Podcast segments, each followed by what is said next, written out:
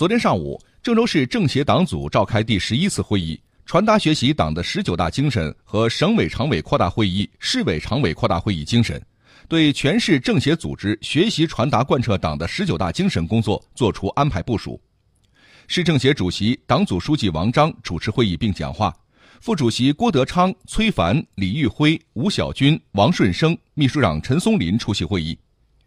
就进一步传达学习贯彻好党的十九大精神，王章强调：一要学习好，二要组织好，三是要落实好。通过学习弄懂新时代政协工作的指导思想、工作重点，围绕市委市政府的中心工作履职尽责。